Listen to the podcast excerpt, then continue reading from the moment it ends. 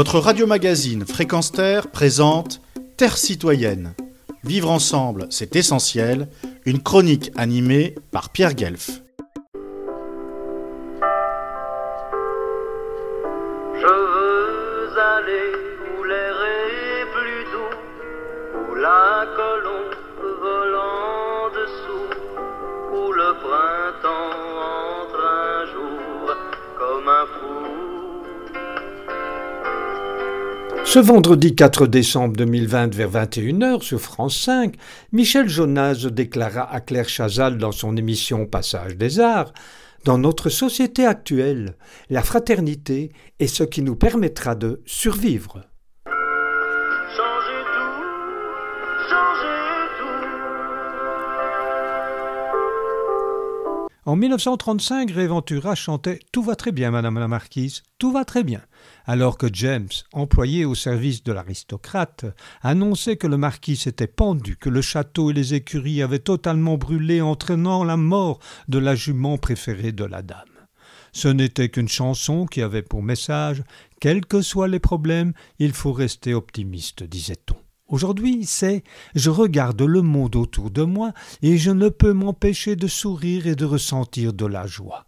C'est l'une des cent phrases proposées par un site de pensée positive qui, de la sorte, a pour but de, je cite encore, « transformer votre vie, purifier vos pensées et restructurer votre comportement ». Il y a aussi les adeptes du « vivez le moment présent » qui, selon le philosophe Alexandre Jollien, est un leurre, car le temps d'y penser, et c'est déjà du passé. Bref, surtout ne croyez pas que je sois un adversaire de la recherche de la plénitude par la méditation, la relaxation et autres techniques de bien-être, mais il y a quand même lieu de faire la part des choses.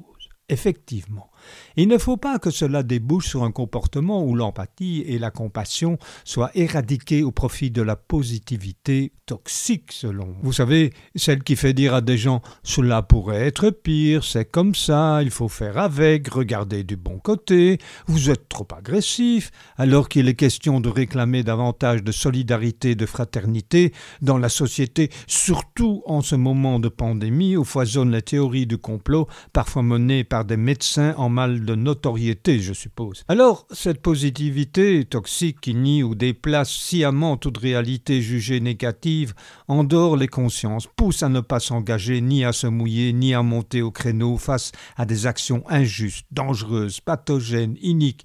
Elle s'érige même en mode de pensée, donc de vie, au nom du « oui mais » et du « surtout pas de vagues ». Que n'entend-on pas? L'attentat à Charlie Hebdo fut horrible, oui mais... Sous-entendu, ils l'ont bien cherché. Pas de vague fut la réaction donnée par des collègues qui se désolidarisaient du professeur Samuel Paty, professeur d'histoire à Conflans-Sainte-Honorine, alors qu'il leur annonçait être menacé pour avoir abordé le thème de la liberté d'expression et qui, finalement, fut égorgé et décapité. Connaissez-vous le Gougnafier ?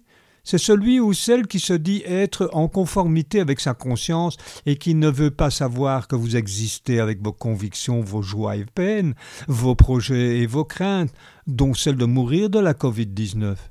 C'est l'adepte invétéré du « j'ai raison ». Et forcément, il n'écoute même pas vos arguments ou alors d'une oreille distraite. Ce nouveau concept en psychologie de la positivité toxique se définit comme la tendance à se présenter comme étant heureux quoi qu'il arrive, selon des professionnels de la santé mentale aux États-Unis. Ils expliquent que les personnes qui en relèvent sont déconnectées de tout ce qui pourrait être considéré comme négatif et, par extension, elles sont enclines à encourager les autres à toujours voir le bon côté des choses et à ne pas s'ouvrir sur les questions tristes, difficiles, ou qui dérangent. En somme, les gens qui balaient d'un revers de la main les mesures sanitaires actuelles, minimisent ou nient les drames dus à la covid dix-neuf, relèvent de la non-assistance à personnes en danger et d'un manque profond d'empathie à l'égard de ceux qui souffrent ou du corps médical et de santé mentale qui lutte depuis près d'un an. Ils n'ont même pas l'idée de réclamer aux autorités compétentes des comptes sur la gestion pré-pandémique désastreuse de la santé publique, à ceux qui s'abrèrent dans les budgets au nom de la rationalisation capitaliste et au profit du compte en banque des actionnaires. Mais si à leurs yeux, clamer cela, c'est être radical et agressif, tentons quand même, malgré la difficulté de la tâche, non pas de les convaincre que l'humanisme est plus noble que leurs théories et comportements égoïstes, mais au moins qu'ils respectent l'élémentaire droit à la vie des autres citoyens.